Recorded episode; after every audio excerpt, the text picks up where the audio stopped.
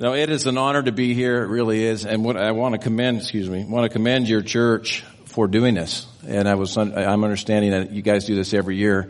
And as my friend Scott, who I'll introduce here in a second, uh, reminded me this morning, it's so important that we don't forget. That we don't forget the sacrifices made by people that day, the lives lost, the innocent lives lost. And really what I want to add to what was said already is just this week, the FDNY put 18 more names up on their wall of memory. Uh, these are gentlemen or ladies who have died of cancer since 9-11. 177 New York City firefighters have died of uh, 911 related cancer since that event. So the, the total isn't 343 in New York City fire, it's 520.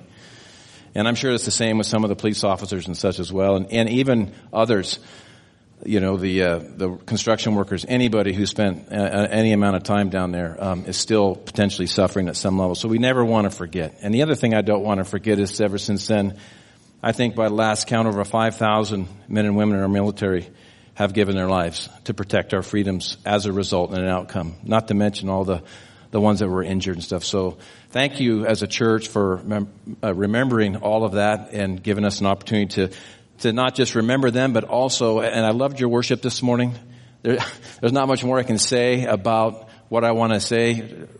Keep those words that you sang this morning, the scripture that was read, because that is really what the message is today. It's a message of hope. It's a message of hope and how God shows up like Mike prayed in the big and small things. And it really is remarkable. And if you look, you don't have to look hard, you don't have to look far to see that in life.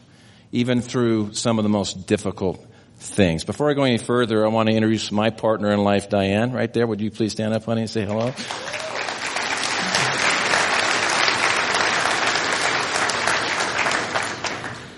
For those 37 years, she's prayed me out the door every day. And thank God I've been able to come home every day. Uh, you know, Mike shared, uh, uh you know, he, he lost a nephew this past year in the service in the fire service. A young man who was killed by a tree falling. That's why he's got such a heart and passion for those guys that go out. You talk about a dirty job, those hot shots.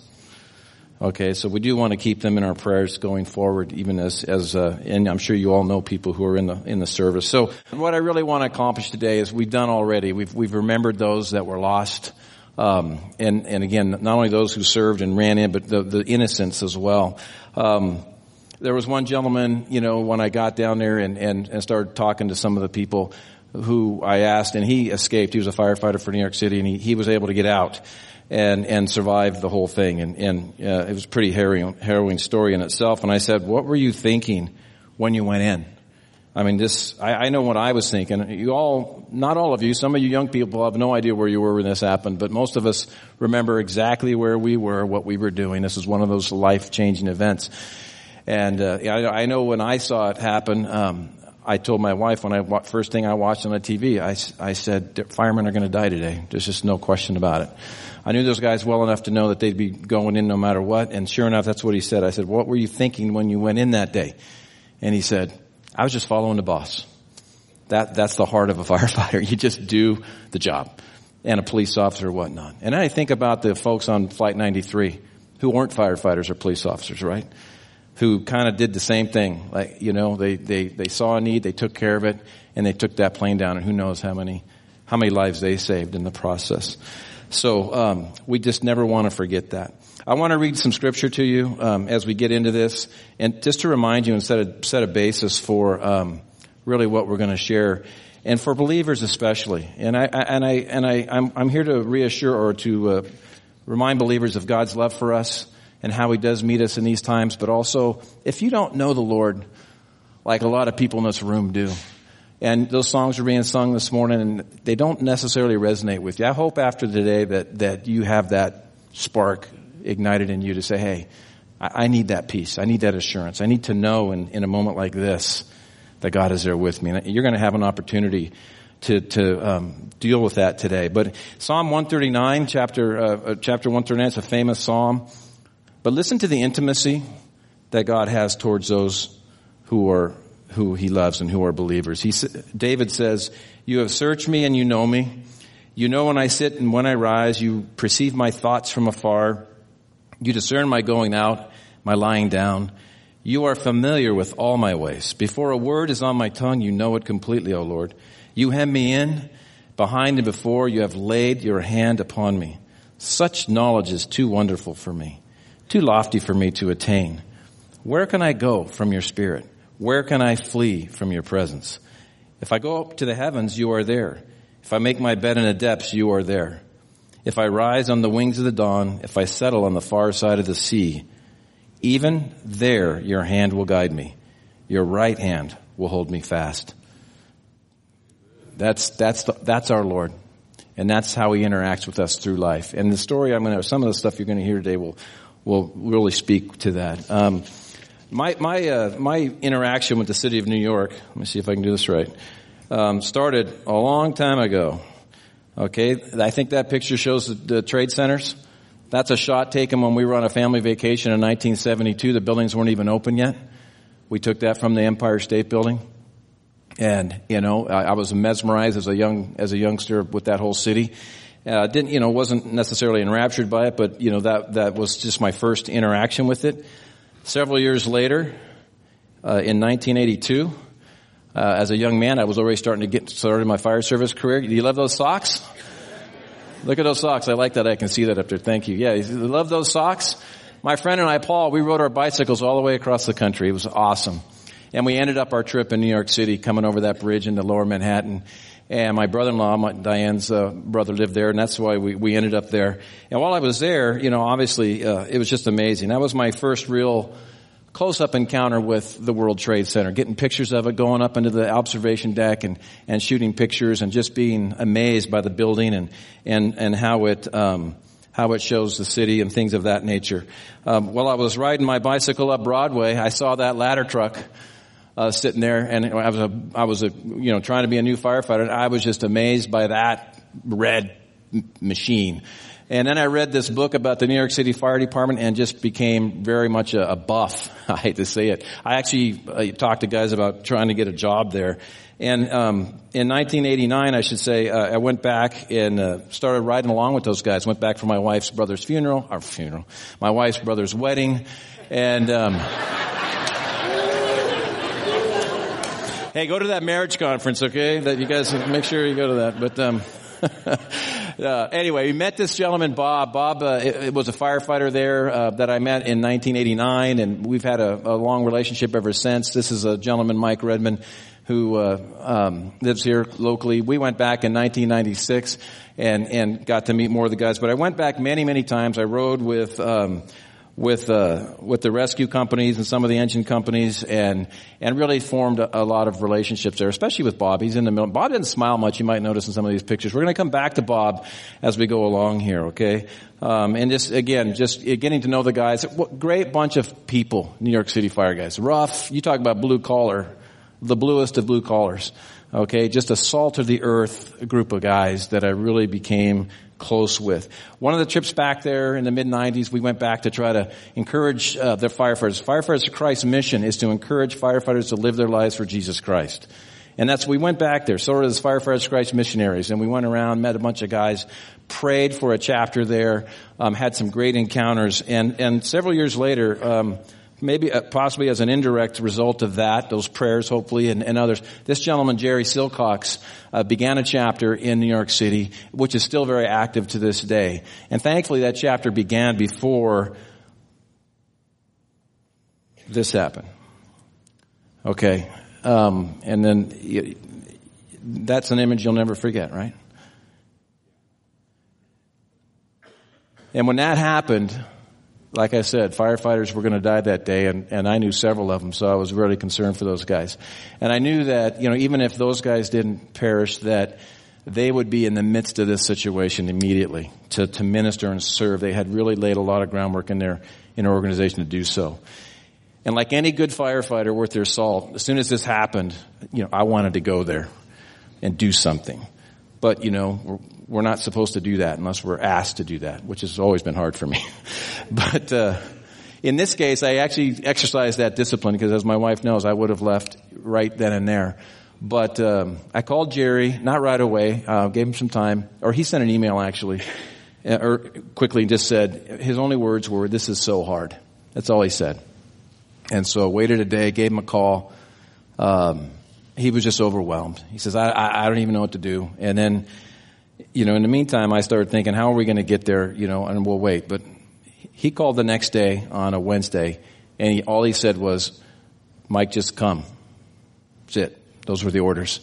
So we went to work on getting there. Nothing was flying. Um, you know, as you guys know. So uh, a few guys, I, I, put the word out. I had a couple couple guys sign up right away. One of them's here, Scott Sabinian. Would you stand up real quick? Say hi, Scott. Not sure if is Ron Smith here. Is there, is there a hand out there for Ronnie? Anyway, Ron Smith and, and Scott Zabendin emailed me back and said, let's go. And we rented a vehicle and the first order that we got from Jerry was be in Queens on Saturday. This is, this is on Wednesday. Be in Queens on Saturday for a funeral. One of the first ones that were going to happen after the event. We got everything packed up. We left on Thursday about five o'clock in the evening and we got to Queens at seven o'clock on Saturday and we were there for the funeral. The funeral for this young man right here, James Pappageorge. I'll never forget his name. It was his first fire. He was a probationary firefighter. He worked in Midtown Manhattan. He was heading downtown. He called his mom. He says, Mom, I'm going to my first fire. It's the last she ever heard of him. And so we got there on Saturday. We were able to be at the funeral with, with the family and with some others and, and minister to them, um, which is really what we ended up doing. Ron, Ron was funny. He got in the car on our, on our way out and, and I, and I said, guys, we are not going there to go to the pile. We're going there to minister to firefighters and fire stations. That's our job. And they all said, okay, okay, okay. We got about 10 minutes on the road going north and Ron says, if you don't get me on that, on that pile of grounds there, he says, it won't be pretty. So we, we eventually, as you would imagine, we eventually uh, found our way. You couldn't but go down there. It was amazing how God worked it to where we were able to get into that area and actually work alongside with those guys. Um, really more for moral support than anything else. By then, several others had arrived, and there was a lot going on to support the effort down there. Um, but we got right in the middle of it and and spent a couple, two, three days just shoveling stuff, you know, and and just again really there to support the guys who had been there nonstop uh, since the whole thing started. This is a picture of Scott actually working hard. He was a workhorse, just one bucket at a time. And one thing, one impression that you'll hear, and I'll tell, I'll share it. Having been at that building many, many times, I'm sure several of you, how many of you had been to the World Trade Center at some point? Yeah, many of you in this, in this room had been there. Imagine those two giant buildings. How many desks are in there, right? How many, how many bathrooms? How many pieces of porcelain? How many doors? There wasn't a shred of any of it in that pile. Not one recognizable shred of anything in that pile that you could make any sense of. And you couldn't help but be uh, mesmerized by that. Uh, also, while we were there, we, we, we did actually do the thing we were there to do. We went to several fire stations. We kind of got dispatched. As people called Jerry, he would call us, and we were able to just go and be where, where they couldn't be. And it really was an amazing time that uh, we had and the opportunity to not only work alongside those guys, but go to the firehouses, just sit, just listen, pray with them, uh, mourn with them, go to, I mean, they were, funerals and wakes were happening already, even, even within just a few days of the event. And again, having known some of these guys, I knew three people specifically who passed away, including Father Michael Judge, who was the first fatality um, on the scene. We actually set up a prayer station at the ground zero location, and we were able to staff that. We had a bunch of stuff there to give to the guys if they needed. We were right next to one of the rest areas, and we were able to do a lot of ministry that way as well. It was really a remarkable time. Bob, who you saw earlier, of course, I'd seen him many times since then. We had a good relationship. He had been injured before the event. I wasn't sure if he was involved, but I heard he was down there. So I took a, I made an effort to go find him, and sure enough, he was right in the middle of it. He couldn't work in the, but he was the guy right next to the pile, basically doling out all the tools to his to his brothers there, and he was there um, doing that. So I was able to meet up with him, spend some time with him, um, you know, and just he was just sitting there looking at the paper, and there was 343 pictures in it, and he looked at me and he said, "A hundred of those guys were his really good friends." Um, and it was just, you know, not much you can say, but to pray for him and just be there for him. A ministry of presence. And that's really an opportunity that we all have at times, you guys, is, is when things like this happen, we don't have to say a lot. like Daryl said, it's a ministry of presence, just being with them, having an ear, getting a bottle of water, doing the little things that show the hand of God in the midst of something like that. It's amazing how things, how people remember that years later and you don't even think twice about it. But God uses you doing those little things. Sitting him with that night was one of those little things. And he was sleeping actually in the chair. He was so tired. I had to leave early, early in the morning. Um, I left him one of these. Firefighters of Christ uh, has a little New Testament that we have, and we and we give him. I left him one of these. I wrote some notes in it, and I and I left it on where he was, and I and I and I moved off. And that's the last time I saw him for for that event. Moving on from that real quick, I'm sharing some stories. I'm weaving them in here. I call them threads of hope. The FDNY, Bob here, this family right here. This, this family, a little six-year-old, got his dad's hand right there. Um, this is the Marks family. Um, Roger worked in World Trade Center Tower number two. I was walking down past one of the, there's an old, uh, old church there, St. Paul's Chapel. You guys have probably seen it if you've been in New York City. And one impression I had when that incident happened, maybe you did too, was all the paper flying around. You recall that? That was an image that I just didn't forget. And, and it just, it, those buildings got hit and it's like the paper blew out. And it just all day long that paper was raining down until those buildings came down. And so I was walking past that chapel and the chapel was this thick, high in paper, you know, covered all the headstones and everything, ash and paper. Just, I thought, wow, there, I guess it all went here, you know, you know, and I just, I don't know why, I just reached down and I just picked one up. And, and I, I looked at it and it was, it was from a company called Aon. And, and it was a short little business letter, you know, and it said where it came from. And I turned around and looked and I went, he was up there. He was above, he was 102nd floor. And it had his name handwritten on it. And I just went, wow, I hope this gentleman made it. And I said a prayer and I, I put the letter in my pocket. It's the last I thought of it. And then later, while, like I said, we were digging out on the pile, um, remember I said there was nothing? Nothing? Literally nothing. And so I'm just, I'm just chipping away at the nothing pile, you know, and we're just, we're just trying to get down to the next layer of whatever. And, and, and out of, out of that pile, unbelievingly, comes this golf ball. I don't know who made this golf ball, but it's indestructible apparently. And it just, it literally just kind of popped right out, just rolled and just landed right on my feet. And I'm like, are you kidding? You know, it was just, it was just one of those weird little moments, you know, and I thought, isn't that something? So I, you know, sure, I picked the golf ball up. I said, I'll show this to my golfing buddies. So you got to get this brand of golf ball. And, and I put it in my pocket. That was it. Didn't think much of it. So after a couple of weeks of doing what we did, you know, we finally met, finally made my way back home. And it wasn't for another week or so that I actually dug through all my stuff and cleaned up my stuff. And I found that letter. Oh yeah, that letter. I look at the letter, I look at the headline or the name on the thing, I go, that, that looks familiar. I fished out the golf ball. The golf ball and the letter came from the same location. Aon. I mean, you know, I'm not a conspiracy theorist at all, and I don't believe in coincidence. So I'm just going that there's there's a, I mean that's no accident, right? So um, I went on their website. Never had heard of the company before. Went on their website. They had lost about 165 employees, and uh, they had a memorial site on their website. I was able to read a bunch of names and and look for the gentleman's name. It wasn't on there, thankfully. I wrote him a letter. Um, on that email, I have it here. I wrote this little, little, just a little note on their little memorial page just just basically saying, hey, I was there, I found these things, and it made me think of you folks, and I just encouraged them and just just tried to lift their spirits. Again, something little. You know those little thank you notes or little letters you send to people. You know when their when somebody in their family passes away, those things mean a ton. You know those are little acts we can do. I didn't think anything of writing that. Hit send, gone. Day goes by, two goes, two days go by. I Didn't think nothing of it email comes back. Hey, Mr. Bell, I work for Aon. Thank you so much. That letter really meant a lot to us. Oh, that's neat. Within two days, I had 40 of those in my in basket from all over the world. I didn't even know this company was all over the world. I mean, Brazil, Spain, Canada, Mexico, all over the world. Finally, I get an email from somebody in our corporate office go, hey, uh, dude, you don't know what this letter has meant to our company it's gone company wide and it's, it's, it's really helping us, you know, walk through this. And, and she says, by the way, she says, at the very last, she says, Roger, Roger's alive and he's going to be reaching out to you.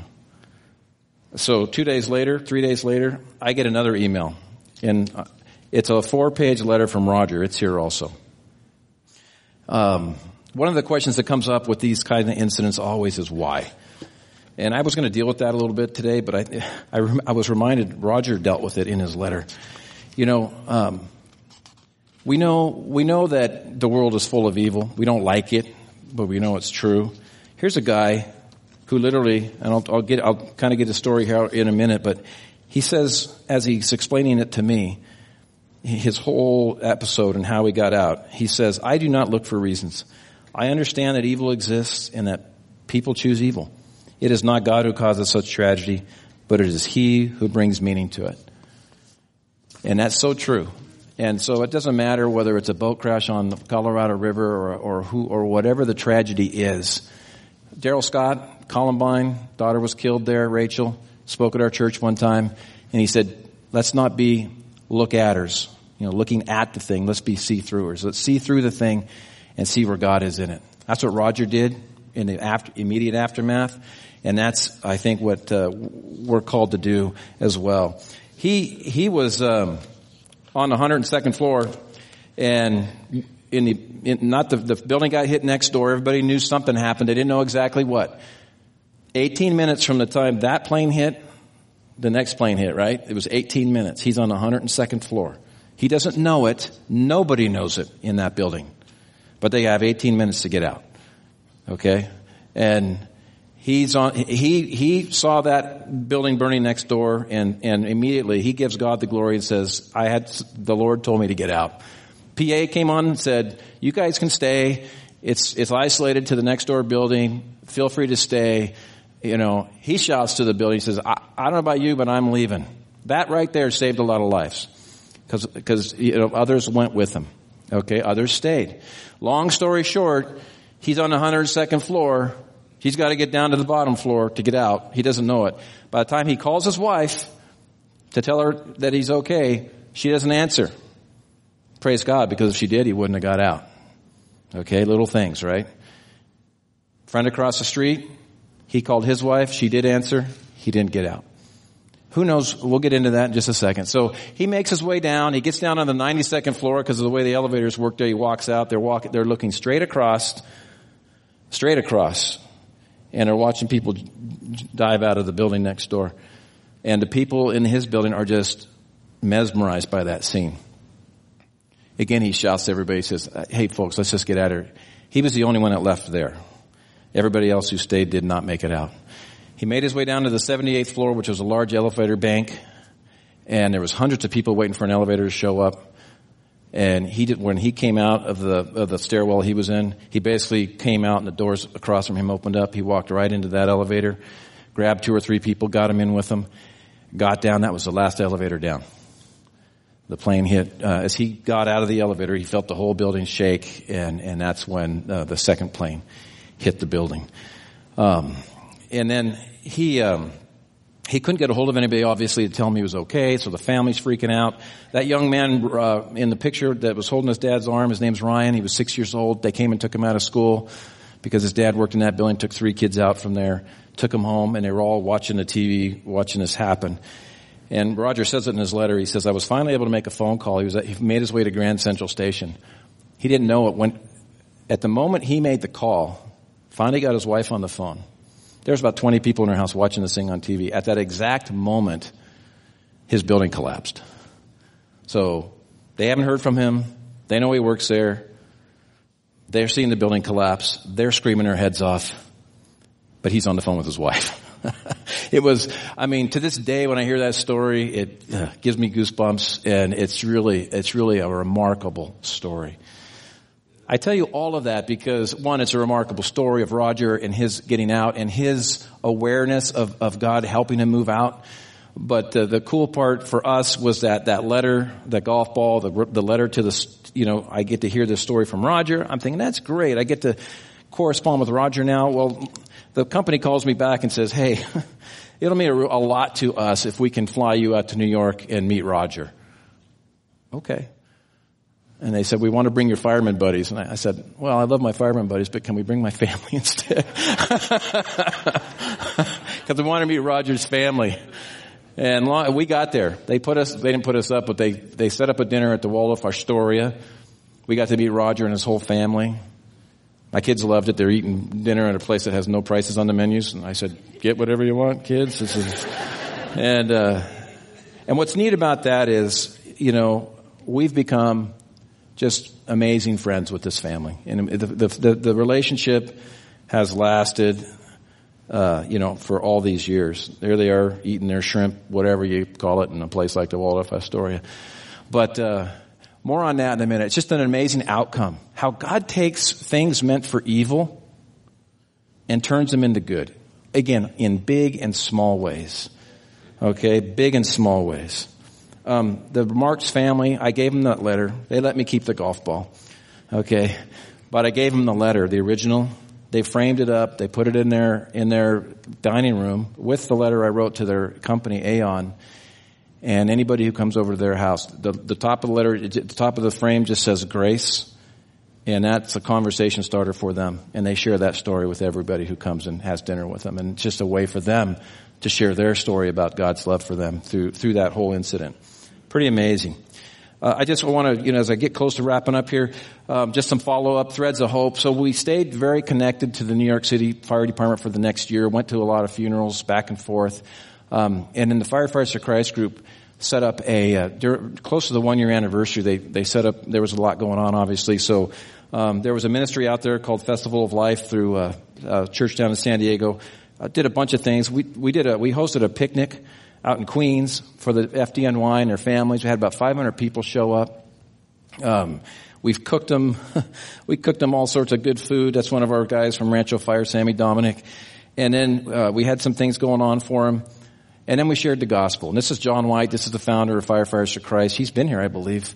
Um, and he shared the gospel in a powerful way. And several people raised their hand that day. And the thing that's really remarkable, you don't always know how those things turn out. Three, three or four years later, John was with a Firefighters for Christ group at Katrina in Mississippi. And they were at a, like a base camp doing some, just getting some food and stuff. And a guy walks up to him and says, Hey, weren't you the guy that did that picnic in New York City at that park in Queens? He says, Yeah. He was a police officer from New York City. He says, I was one of those guys that raised my hand. You know, and you just, you, you just walk away from that going, okay, God, see? I mean, that's what you do. In the middle of all that, that, you know, it's just amazing. Um, back to Bob real quick. I'll finish up with Bob and then wrap it up. Um, Bob, he's barely smiling in that picture. okay, I, you know, I've stayed in touch with him over the years. A lot of interaction with him. He's he's with John White there, so it was a great time for him to meet John. And we were back there in 2011 for the World Police and Fire Games, and we went by his station and, and met him, and and and then John walked away, and I was starting to walk away, and Bob just says, "Hey, Mike, come here." And and he, he that's about all he'll ever say to me. So I walk with him. He says, "Come in." He takes me upstairs to his fire station. Doesn't say a word. Gets in his locker. You know, pulls out that Bible I gave him, which would have been ten years ago. Um, then, and it's tattered, and he just says, "I read it all the time." And two men who couldn't, you know, aren't supposed to be emotional double bro back tap. That's about all we could do. and that was it. And so I know God used this in Bob's life as well and, and, in many other lives. Um, and so that's how that story. Back to the Marks. Again, we talked about still being very close friends with them. This is a trip we made back uh, a few years ago. Even last year, in 2017, I was in Florida after the Hurricane Irma to help out my family and some other people and you know we made our way down to to be with their their mother and father. That's how close the families are. And a couple years ago, um, their son played baseball for Columbia. He came out and played some games out here. And just three weeks ago, we had dinner with that little six year old kid. And there he is, right there. That's Ryan. He's 23, lives out here now, and it just it just uh, just affirms for us every time we're around this family. It just reminds us of how good God is and how He uses horrible things to do amazing things and how he does that uh, for people. And those of us who are believers, that's something you never want to forget. We're not forgetting today. Like Scott says, we don't want to forget the good things that come out of the bad things. We want to sing about them. We want to write about them. We want to tell about them. It's really important that we do that because it's a testimony to those who may not know Jesus Okay, and are going through hard things. Because we all have the why question. Real quick on that why question, some would say, you know, even Roger, you've heard of survivor's guilt, right? Roger, you know, why me? Why did I survive and, and, um, and others didn't? You know, Jesus actually dealt with that. And we have to be good with this. Jesus dealt with that. He said, he said, uh, remember Peter when he when he restored Peter after after he was resurrected and they had he did the whole thing with Peter, and he kind of wraps that up by saying, you know, you're you're gonna you're gonna die a really bad death. He says that to Peter, and Peter's like, oh, you know. He looks over at John and he says, well, what about him? What's going to happen to him? You know. And what does Jesus say to him? Jesus says, don't worry about him.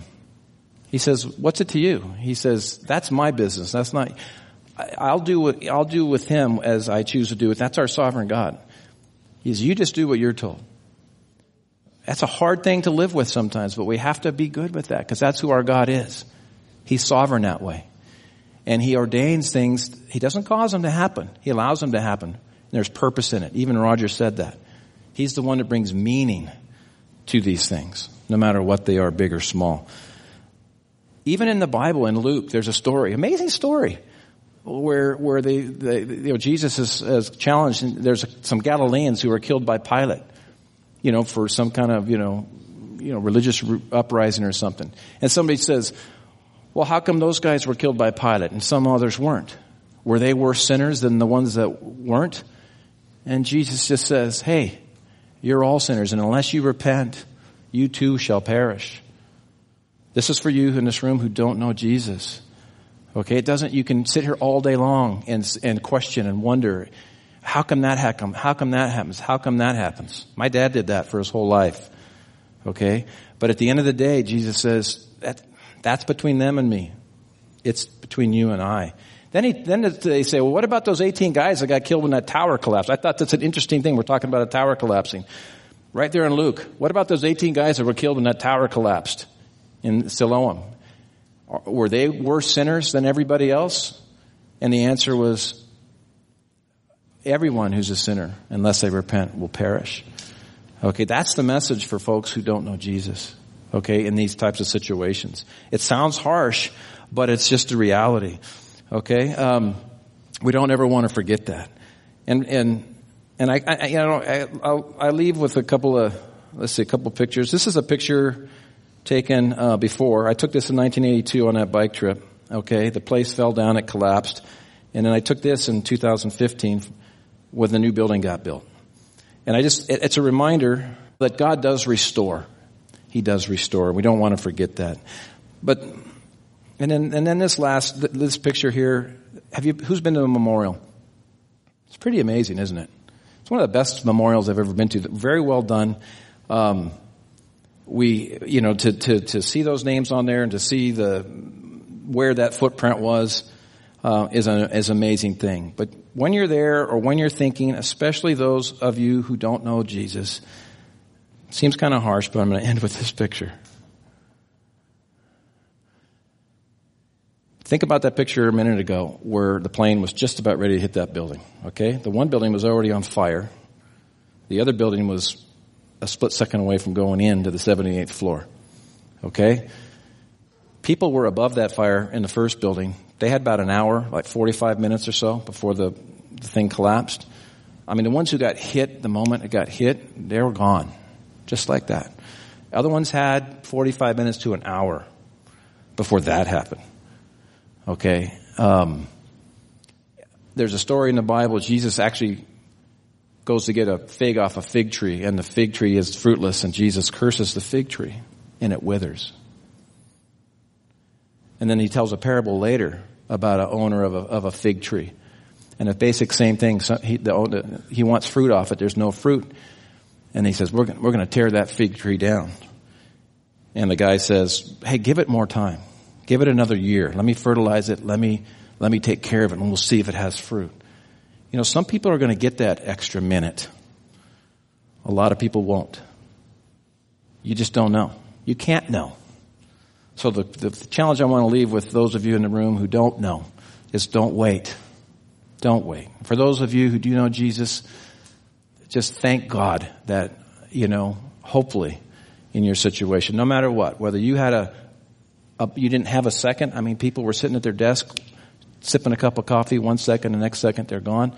Others were up above the fire, and nobody who was stuck above the fire um, survived the building, you know, the whole thing. So they had time. Some of them, as you know, made horrible decisions to jump out the building.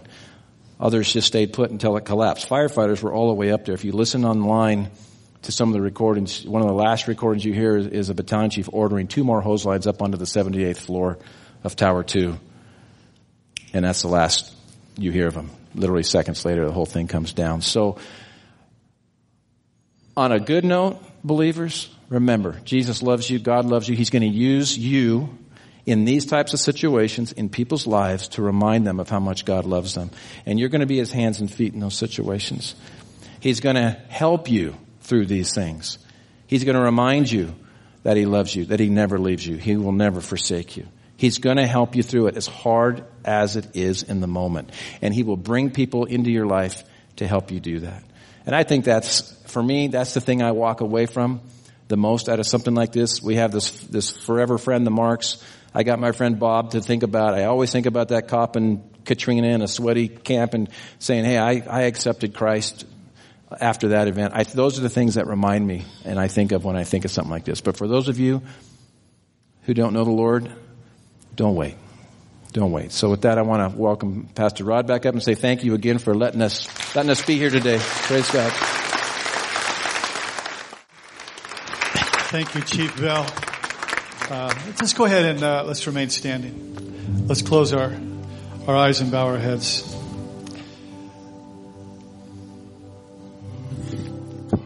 And Father, as, as we remember 15 years ago that the Twin Towers imploded and collapsed to the ground, as Chief Bell shared with us today, my prayer is that we would feel the loving arms of God around us when we feel on a personal level like we're going to collapse or implode. And Father, I pray that um, we would realize the brevity of time Father, I pray that we'd realize the uncertainty of life. And we never know when we're going to be called into eternity, which is why we need to face our own spiritual need and our need to commit ourselves to you. So, Father, thank you that you went to the cross. Thank you that you declare your love from the cross. I pray anyone here that needs to embrace that, that you would do so now, even as you would say, yes, Jesus, I receive you. Thank you for what you did for me. I receive your sacrifice for my sin and take you as my Savior. So Father, as we remember 9-11, we bless the first responders in Jesus' name. Thank you. Amen and amen.